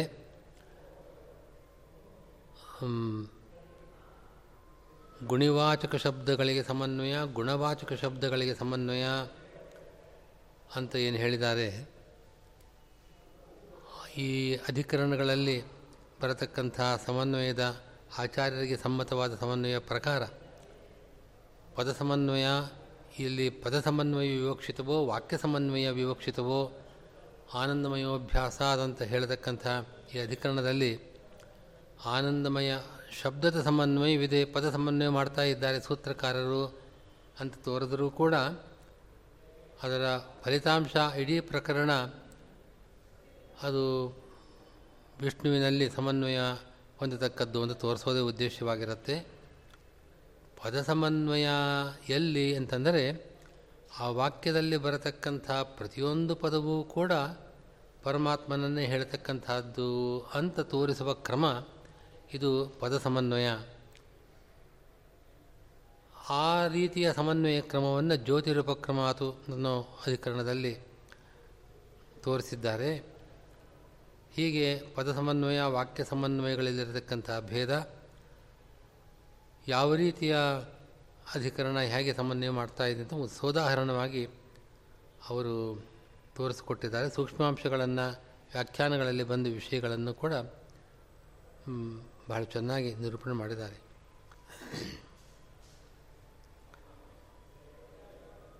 ಆನಂದಮಯಾಧಿಕರಣದಲ್ಲಿ ಆನಂದಮಯ ಶಬ್ದ ಸಮನ್ವಯವಾದರೂ ಕೂಡ ಆನಂದಮಯ ಶಬ್ದದ ಸಮನ್ವಯ ಜ್ಯೋತಿರೂಪಕ್ರಮಾಧಿಕರಣದಿಂದಲೂ ಆಗಿದೆ, ಆಗತ್ತೆ ಪದ ಸಮನ್ವಯ ಪಕ್ಷದಲ್ಲಿ ಅಂತ ನಿಮ್ಮ ಅಭಿಪ್ರಾಯ ಬಂದಿದೆ. ಅಂದರೆ ಆ ಪಕ್ಷದಲ್ಲಿ ಆನಂದಮಯಾಧಿಕರಣ, ಆನಂದಮಯ ಪ್ರಕರಣ ತೈತ್ತಿರೋಪನಿಷತ್ತಿನಲ್ಲಿ ಏನು ಬಂದಿದೆ, ಆ ಪ್ರಕರಣದ ಪ್ರತಿಯೊಂದು ಪದವೂ ಕೂಡ ಪರಮಾತ್ಮವಾಚಕ ಅಂತ ಹೇಳೋದಾದರೆ ಆಗ ಜ್ಯೋತಿರೂಪಕ್ರಮಾಧಿಕರಣ ನ್ಯಾಯದಿಂದ ಸಮನ್ವಯ ಮಾಡಬೇಕು. ಆನಂದಮಯ ಶಬ್ದ ಒಂದು ಪರಮಾತ್ಮವಾಚಕ, ಮೋದೋ ದಕ್ಷಿಣ ಪಕ್ಷ, ಪ್ರಮೋದ ಉತ್ತರ ಪಕ್ಷ ಅಂತ ಇಂತಹ ವಾಕ್ಯಗಳೆಲ್ಲ ಬರುತ್ತೆ. ಅಲ್ಲಿ ಪಕ್ಷ ಅಂದರೆ ಪರಮಾತ್ಮ ಅಂತ ಅರ್ಥ ಅಲ್ಲ. ಆದ್ದರಿಂದ ಅನ್ಯವಾ ಆ ಪ್ರಕರಣದಲ್ಲಿ ಬರತಕ್ಕ ಶಬ್ದಗಳಿಗೆ ಇತರ ವಾಚಕತ್ವವನ್ನು ಒಪ್ಪಿಕೊಂಡು ಒಟ್ಟು ಪ್ರಕರಣ ಪ್ರಧಾನವಾಗಿ ಪರಮಾತ್ಮನನ್ನು ಹೇಳ್ತಾ ಇದೆ ಅನ್ನೋ ಪಕ್ಷದಲ್ಲಿ ಆನಂದಮಯ ಅಧಿಕರಣದಿಂದ ಶಬ್ದ ಸಮನ್ವಯ ಮಾಡತಕ್ಕಂಥದ್ದು ಅಂತನ್ನೋದು ನಿಮ್ಮ ಉದ್ದೇಶ. ಚೆನ್ನಾಗಿ ಬಂದಿದೆ ಆ ವಿಷಯ. ಹೀಗೆ ತಾತ್ಪರ್ಯ ಚಿಂತಕ ಗ್ರಂಥವನ್ನು ಓದೋರು ಒಮ್ಮೆ ಅದನ್ನು ಅಧ್ಯಯನ ಮಾಡಿದ್ರೆ ಸಾಕಾಗೋದಿಲ್ಲ. ಅನೇಕ ಬಾರಿ ಅದನ್ನು ಆವೃತ್ತಿ ಮಾಡ್ತಾ ಮಾಡ್ತಾ ಹೋದಂತೆ ಹೊಸ ಹೊಸ ವಿಷಯಗಳು ನಮ್ಮ ತಿಳುವಳಿಕೆಗೆ ಬರತಕ್ಕಂಥದ್ದು. ಅಂಥ ಒಂದು ಅದ್ಭುತವಾದ ಗ್ರಂಥ ಇದು. ವ್ಯಾಸರಾಜರು ಹೀಗೆ ಒಂದೊಂದು ವಾಕ್ಯವನ್ನು ಅವರೇನು ತಮ್ಮ ಅಧಿಕರಣದ ಸಾರವನ್ನು ಹೇಳಬೇಕಾದರೆ ಅವರು ಉಪಯೋಗ ಮಾಡಿದ್ದಾರೆ. ಒಂದೊಂದು ವಾಕ್ಯವನ್ನು ಹಿಡಿದು ಖಂಡನೆ ಮಾಡಿದ್ದೂ ಇದೆ. ಅದರಂತೆ ಒಟ್ಟು ಅವರ ವ್ಯಾಖ್ಯಾನದ ಕ್ರಮ, ಅದಕ್ಕೆ ಮಹದಿದಂ ವ್ಯಾಖ್ಯಾನ ಕೌಶಲಂ ಅಂತ ಏನು ಚಂದ್ರಿಕಾದಲ್ಲಿ ಕರ್ತೃತ್ವಾಧಿಕರಣದಲ್ಲಿ ಬಂದ ವಾಕ್ಯ ಇದೆ. ನೀವು ಹಿಂದಿನ ಅಧಿಕರಣದಲ್ಲಿ ಮಾಡಿದ ಸಿದ್ಧಾಂತ, ಮುಂದಿನ ಅಧಿಕರಣದಲ್ಲಿ ಮಾಡಿದ ಸಿದ್ಧಾಂತ ಪರಸ್ಪರ ವಿರುದ್ಧವಾಗಿದೆ. ಇದರ ಬದಲಾಗಿ ನೀವು ಒಂದು ಅಧಿಕರಣದಲ್ಲಿ ಕೆಲವು ಸೂತ್ರಗಳು ಪೂರ್ವಪಕ್ಷ ಸೂತ್ರ, ಒಂದು ಕೆಲವು ಸೂತ್ರಗಳು ಸಿದ್ಧಾಂತ ಸೂತ್ರ ಅಂತ ಮಾಡಿದಂತೆ ಇಲ್ಲೂ ಕೂಡ ಎರಡು ಆ ಎರಡು ಗುಂಪುಗಳ ಎರಡು ಅಧಿಕರಣಗಳ ಸೂತ್ರಗಳನ್ನು ಒಂದೇ ಅಧಿಕರಣದಲ್ಲಿ ಸೇರಿಸಿ ಕೆಲವು ಪೂರ್ವಪಕ್ಷ ಸೂತ್ರಗಳು, ಕೆಲವು ಸಿದ್ಧಾಂತ ಸೂತ್ರಗಳು ಅಂತ ಹೇಳಿದ್ರೆ ನಿಮಗೆ ಗೌರವ ಬರ್ತಾ ಇತ್ತು. ಅದು ಬಿಟ್ಟು ಎರಡು ಸಿದ್ಧಾಂತಗಳು, ಪರಸ್ಪರ ವಿರುದ್ಧವಾದ ಸಿದ್ಧಾಂತಗಳನ್ನು ಎರಡು ಅಧಿಕರಣದಲ್ಲಿ ಸೂತ್ರಕಾರ ಹೇಳ್ತಾ ಇದ್ದಾರೆ ಅನ್ನೋದು ಎಷ್ಟು ಅಸಮಂಜಸ ಅಂತ. ಹೀಗೆ ವ್ಯಾಸರಾಯರು ಕೆಲವು ಸಂದರ್ಭಗಳಲ್ಲಿ ಅವರಿಗಾಗತಕ್ಕಂಥ ವೇದನೆಯನ್ನು ಅವರು ಸ್ಪಷ್ಟವಾಗಿ ಶಬ್ದಗಳ ಮಹದಿದಂ ವ್ಯಾಖ್ಯಾನ ಕೌಶಲಂ ಅನ್ನೋದು ಅವರ ಆ ಮನಸ್ಸಿನ ಒಂದು ಆ ವ್ಯಾಖ್ಯಾನದ ರೀತಿಯಲ್ಲಿ ಇರತಕ್ಕಂಥ ದೋಷವನ್ನು ಸಹಿಸಲಾರದೆ ಆಡತಕ್ಕ ಮಾತದು. ಹಾಗೆಯೇ ಇನ್ನೊಂದು ಉದಾಹರಣೆ ಕೊಡೋದಾದರೆ, ಜಿಜ್ಞಾಸಾಧಿಕರಣದಲ್ಲಿ ಜಿಜ್ಞಾಸ ಮಾಡಬೇಕು, ಬ್ರಹ್ಮ ಜಿಜ್ಞಾಸ ಮಾಡಬೇಕು ಅಂತ ಸಿದ್ಧಾಂತ. ಎರಡನೆಯ ಸೂತ್ರ ಓಂ ಜನ್ಮಾದ್ಯಸ್ಯೈತಃ ಓಂ, ಈ ಇದು ಎರಡನೇ ಅಧಿಕರಣ. ಇಲ್ಲಿ ಜಿಜ್ಞಾಸೆ ಮಾಡತಕ್ಕಂಥ ಪರಮಾತ್ಮನ ಲಕ್ಷಣವನ್ನು, ಬ್ರಹ್ಮನ ಲಕ್ಷಣವನ್ನು ಹೇಳಿದೆ ಈ ಸೂತ್ರ. ಆ ಬ್ರಹ್ಮನಲ್ಲಿ ಏನು ಪ್ರಮಾಣ ಅನ್ನೋದನ್ನು ಶಾಸ್ತ್ರೀಯೋನಿತ್ವ, ಮೂರನೇ ಸೂತ್ರ ಶಾಸ್ತ್ರೀಯೋನಿತ್ವ ಅಧಿಕರಣದಲ್ಲಿ ಹೇಳಿದೆ. ಹೀಗೆ ನಾವು ಆ ಕ್ರಮವನ್ನು ಹೇಳ್ಕೊಂಡು ಬರ್ತೇವೆ. ಆದರೆ ವ್ಯಾಸರಾಯರು ಹೇಳ್ತಾರೆ, ಅದ್ವೈತ ಭಾಷ್ಯದಲ್ಲಿ ಏನು ಕ್ರಮ ಇದೆ? ಅದ್ವೈತ ಭಾಷ್ಯದಲ್ಲಿ ಬ್ರಹ್ಮ ಜಿಜ್ಞಾಸೆ ಮಾಡಬೇಕು ಅಂತ ಸಿದ್ಧಾಂತ ಮಾಡಿದ್ದಾರೆ. ಶಾಂಕರ ಭಾಷ್ಯದಲ್ಲಿ ಒಂದು ಪ್ರಶ್ನೆ, ಒಂದು ವಿಷಯದ ಜಿಜ್ಞಾಸೆ ಮಾಡಬೇಕಾದರೆ ನಮಗೆ ಸ್ಥೂಲವಾಗಿ ಆ ವಿಷಯದ ಪರಿಚಯ ಇರಬೇಕು. ವಿಶೇಷವಾಗಿ ಸಂಶಯಗಳಿದ್ದಾಗ ಜಿಜ್ಞಾಸೆ ಅವಕಾಶವಿದೆ. ಬ್ರಹ್ಮನ ಜಿಜ್ಞಾಸೆ ಮಾಡಬೇಕು ಅಂತಂದಾಗ ಬ್ರಹ್ಮನ ಸಾಮಾನ್ಯ ಪರಿಚಯ, ಸಾಮಾನ್ಯ ಜ್ಞಾನ, ಬ್ರಹ್ಮನ ಜ್ಞಾನ ಎಲ್ಲಿದೆ ನಮಗೆ? ಬ್ರಹ್ಮ ಅಂದರೆ ಯಾರು? ಅವನು ಗೊತ್ತಿದ್ದಾನೋ ಇಲ್ವೋ? ಅವನು ಗೊತ್ತಿದ್ದಾನೆ ಅಂತಂದರೂ ಕೂಡ ವಿಚಾರ ಮಾಡೋ ಅಗತ್ಯ ಇಲ್ಲ. ಗೊತ್ತಿರೋ ವಿಷಯವನ್ನು ಯಾಕೆ ವಿಚಾರ ಮಾಡಬೇಕು? ಅವನು ಗೊತ್ತೇ ಇಲ್ಲ ನಮಗೆ ಅಂತನ್ನೋದಾದರೆ ವಿಚಾರ ಮಾಡೋ ಅವಶ್ಯಕತೆ ಏನಿದೆ? ಮಾಡೋಕ್ಕೆ ಹೇಗೆ ಸಾಧ್ಯ ಆಗತ್ತೆ ಅಂತ ಪ್ರಶ್ನೆ ಮಾಡಿಕೊಂಡು, ಇಲ್ಲ ನಮಗೆ ಗೊತ್ತಿದೆ, ಅಹಂ ಅಹಂ ಅಂತ ಪ್ರತಿಯೊಬ್ಬರಿಗೂ ಕೂಡ ನಮಗೆ ಅನುಭವ ಇದೆ, ಅದೇ ಬ್ರಹ್ಮ. ಅಹಂ ಅಂತ ನಾವು ಯಾರನ್ನು ತಿಳ್ಕೊಂಡಿದ್ದೇವೆ ಅವನೇ ಬ್ರಹ್ಮ. ಆದ್ದರಿಂದ ಬ್ರಹ್ಮನ ಜಿಜ್ಞಾಸೆ ಮುಂದೆ ಮಾಡೋದು ಸರಿ, ಬ್ರಹ್ಮ ಜಿಜ್ಞಾಸ ಕರ್ತಂ ಶಕ್ಯತೆ ಅಂತ ಒಂದು ಸಿದ್ಧಾಂತ ಮಾಡಿಕೊಂಡಿದ್ದಾರೆ. ವ್ಯಾಸರಾಯರು ಹೇಳ್ತಾರೆ, ಹೌದಪ್ಪ ಹೀಗೆ ಹೇಳಿದ್ದೀರಿ, ಬ್ರಹ್ಮ ಯಾರು ಅಂದರೆ ನಿಮ್ಮ ಮೊದಲನೇ ಸೂತ್ರದಲ್ಲಿ ನಿಮ್ಮ ಭಾಷೆದ ಪ್ರಕಾರ ಅಹಂ ನಾನು ಅಂತ ನಮಗೆ ಅನುಭವ ಏನಿದೆ ಇವನೇ ಬ್ರಹ್ಮ ಅಂತ ಸಿದ್ಧಾಂತ ಮಾಡಿದರೆ. ಎರಡನೇ ಸೂತ್ರದಲ್ಲಿ ಲಕ್ಷಣ ಹೇಳಿದ್ರಿ, ಜನ್ಮಾದಿ ಕಾರಣತ್ವ, ಜಗತ್ತಿನ ಜಗತ್ತಿನ ಜನ್ಮಾದಿಗಳಿಗೆ ಯಾರು ಕಾರಣನೋ ಅವನೇ ಬ್ರಹ್ಮ ಅಂತ ಲಕ್ಷಣ ಹೇಳಿದ್ರಿ. ಈ ಅಹಂ ಅನ್ನೋ ಪದಾರ್ಥ ಅದೇ ಬ್ರಹ್ಮವಾಗಿದ್ದರೆ ಅಲ್ಲಿರಬೇಕಲ್ಲ ಲಕ್ಷಣ, ಅದು ನಾನು ಅಂತ ಆ ತಿಳ್ಕೊಂಡಿದ್ದೇವೆ, ನನಗೆ ಈ ಜಗತ್ತಿನ ಸೃಷ್ಟಿಯಾದಿ ಕರ್ತೃತ್ವ ಲಕ್ಷಣ ಇಲ್ಲವೇ ಇಲ್ಲ.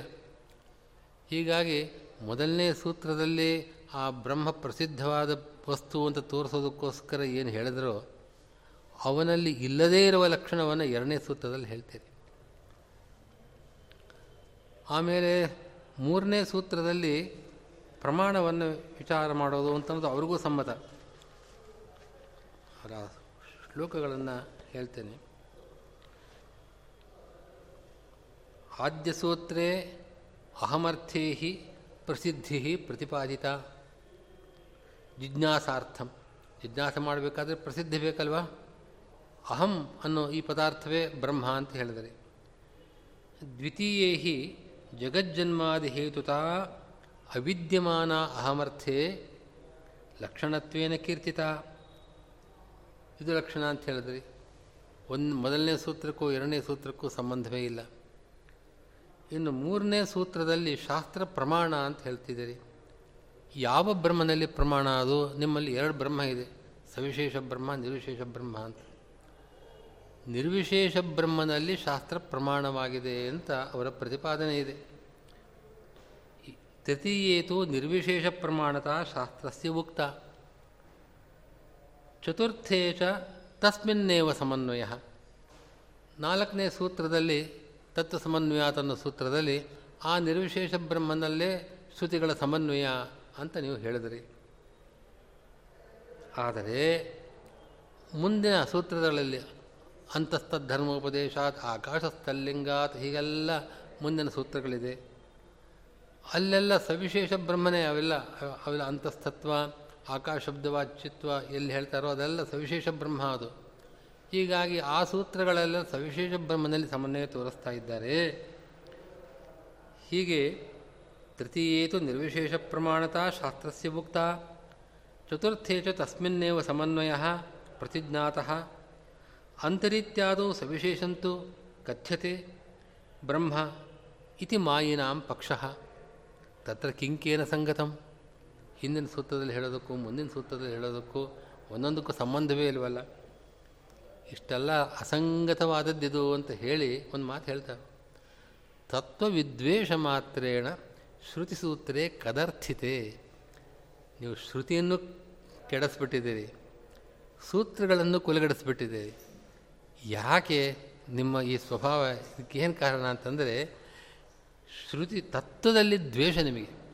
ಬರೀ ದ್ವೇಷ ಅಂದಿಲ್ಲ, ವಿದ್ವೇಷ, ವಿಶಿ ವಿಶಿಷ್ಟವಾದ ದ್ವೇಷ, ಮಹಾದ್ವೇಷ. ತತ್ವ ಏನು ಯಥಾರ್ಥವಾದ ತತ್ವ ಏನಿದೆ ಅಲ್ಲಿ ನಿಮಗೆ ದ್ವೇಷ ಇರುವ ಕಾರಣ ಯದ್ವಾ ತದ್ವಾ ಶ್ರುತಿಗಳಿಗೆ ಅರ್ಥ ಮಾಡೋದು, ಸೂತ್ರಗಳಿಗೆ ಅರ್ಥ ಮಾಡೋದು, ಅದಕ್ಕೆಲ್ಲ ಅಪಾರ್ಥಗಳನ್ನು ಮಾಡೋಕ್ಕೆ ಹೋದಾಗ ಆಭಾಸವಾದ ರೀತಿಯಲ್ಲಿ ಹೇಳಬೇಕಾಗತ್ತೆ. ವಿಚಾರ ಮಾಡೋದ್ರ ಏನು ಸತ್ವ ಇಲ್ಲ ಅಂತ ಈಗ ಅಲ್ಲಲ್ಲಿ ಮಧ್ಯೆ ಮಧ್ಯೆ ಅವರು ಉದ್ಗಾರವನ್ನು ತೆಗಿತಾರೆ. ಅದನ್ನು ನೋಡಿದಾಗ ನಮಗೆ ಆಳವಾಗಿ ಒಂದೊಂದು ಸೂತ್ರ, ಆ ಸೂತ್ರದ ಅರ್ಥ, ಅಲ್ಲಿ ಬರತಕ್ಕಂಥ ಪೂರ್ವಪಕ್ಷ, ಸಿದ್ಧಾಂತ, ಅವರು ಪ್ರತಿಸೂತ್ರಂ ಪ್ರಕಾಶ್ಯೇತೆ ಘಟನಾ ಘಟನೆಮಯ ಸ್ವೀಯ ಅನ್ಯಪಕ್ಷೆಯೋ ಸಮ್ಯಕ್ ವಿದಾಂಕುರುವಂಥ ಸೂರ್ಯ ಅಂತ ಪ್ರತಿಯೊಂದು ಸೂತ್ರದಲ್ಲೂ ಕೂಡ ನಾವು ನಮ್ಮ ಆಚಾರ್ಯರ ಭಾಷ್ಯ ಮತ್ತು ಅದರ ಮೇಲೆ ಬಂದಿರತಕ್ಕಂಥ ವ್ಯಾಖ್ಯಾನಗಳು ಇದೇ ಸರಿಯಾದ ವ್ಯಾಖ್ಯಾನಗಳಾಗಿದೆ. ಇತರ ಮತಗಳಲ್ಲಿ ತತ್ರಾಪಿ ವಿಶೇಷತಃ ಅದ್ವೈತ ಮತದಲ್ಲಿ ಬಹಳ ಆಭಾಸವಿದೆ ಅಂತ ಅನ್ನೋದನ್ನು ನಾವು ತೋರಿಸ್ತೇವೆ ಅಂತ ಪ್ರತಿಜ್ಞೆ ಮಾಡಿದ್ದನ್ನು ಅಷ್ಟು ಮನೋಜ್ಞವಾಗಿ ತಿಳಿಸ್ಕೊಟ್ಟಂಥ ಮಹಾಗ್ರಂಥ ಇದು ತಾತ್ಪರ್ಯಚಂದ್ರಿಕ ಗ್ರಂಥ. ಅದರಲ್ಲಿ ನಮ್ಮ ಈ ದಿವಸ ವ್ಯಾಸರಾಯರ ಆರಾಧನೆಯ ಪ್ರಯುಕ್ತವಾಗಿ ನಾಗು ಶ್ರೀನಿವಾಸ್ ಅವರು ಪ್ರತಿನಿತ್ಯ ಪ್ರತಿ ವರ್ಷ ಮಾಡತಕ್ಕಂಥ ಆರಾಧನೆಯ ಪದ್ಧತಿ ಒಂದು ಏಳೆಂಟು ದಿವಸಗಳ ಕಾಲ ಒಂದೊಂದು ದಿವಸವೂ ಕೂಡ ವ್ಯಾಸರಾಯರ ಗ್ರಂಥಗಳ ಮೇಲೆ ಅವರ ಬಗ್ಗೆ ವಿಶೇಷವಾಗಿ ಪ್ರವಚನಗಳನ್ನು ಏರ್ಪಡಿಸಿ ವಿಶಿಷ್ಟ ಆರಾಧನಾ ಮಹೋತ್ಸವವನ್ನು ವಿಶಿಷ್ಟ ರೀತಿಯಿಂದ ನಡೆಸ್ತಾ ಇದ್ದಾರೆ. ಅನೇಕ ಜಿಜ್ಞಾಸುಗಳು ಇದರಿಂದ ವಿಶೇಷವಾದ ಪ್ರಯೋಜನವನ್ನು ಮಾಡ್ತಾ ಇದ್ದಾರೆ. ಅವರಿಗೆ ವ್ಯಾಸರಾಯರ ವಿಶೇಷ ಅನುಗ್ರಹ ಆಗಲಿ ಅಂತ ಪ್ರಾರ್ಥನೆ ಮಾಡಿ ನನ್ನ ಮಾತನ್ನು ಮುಗಿಸ್ತಾ ಇದ್ದೇನೆ.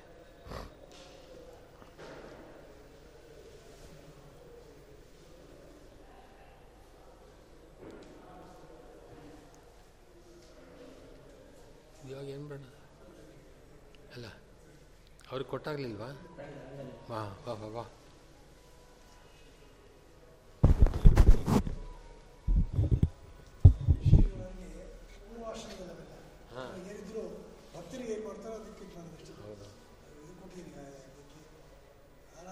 ಬೇಕಾದ ಮಾಡಿದೆ. ಹೌದು.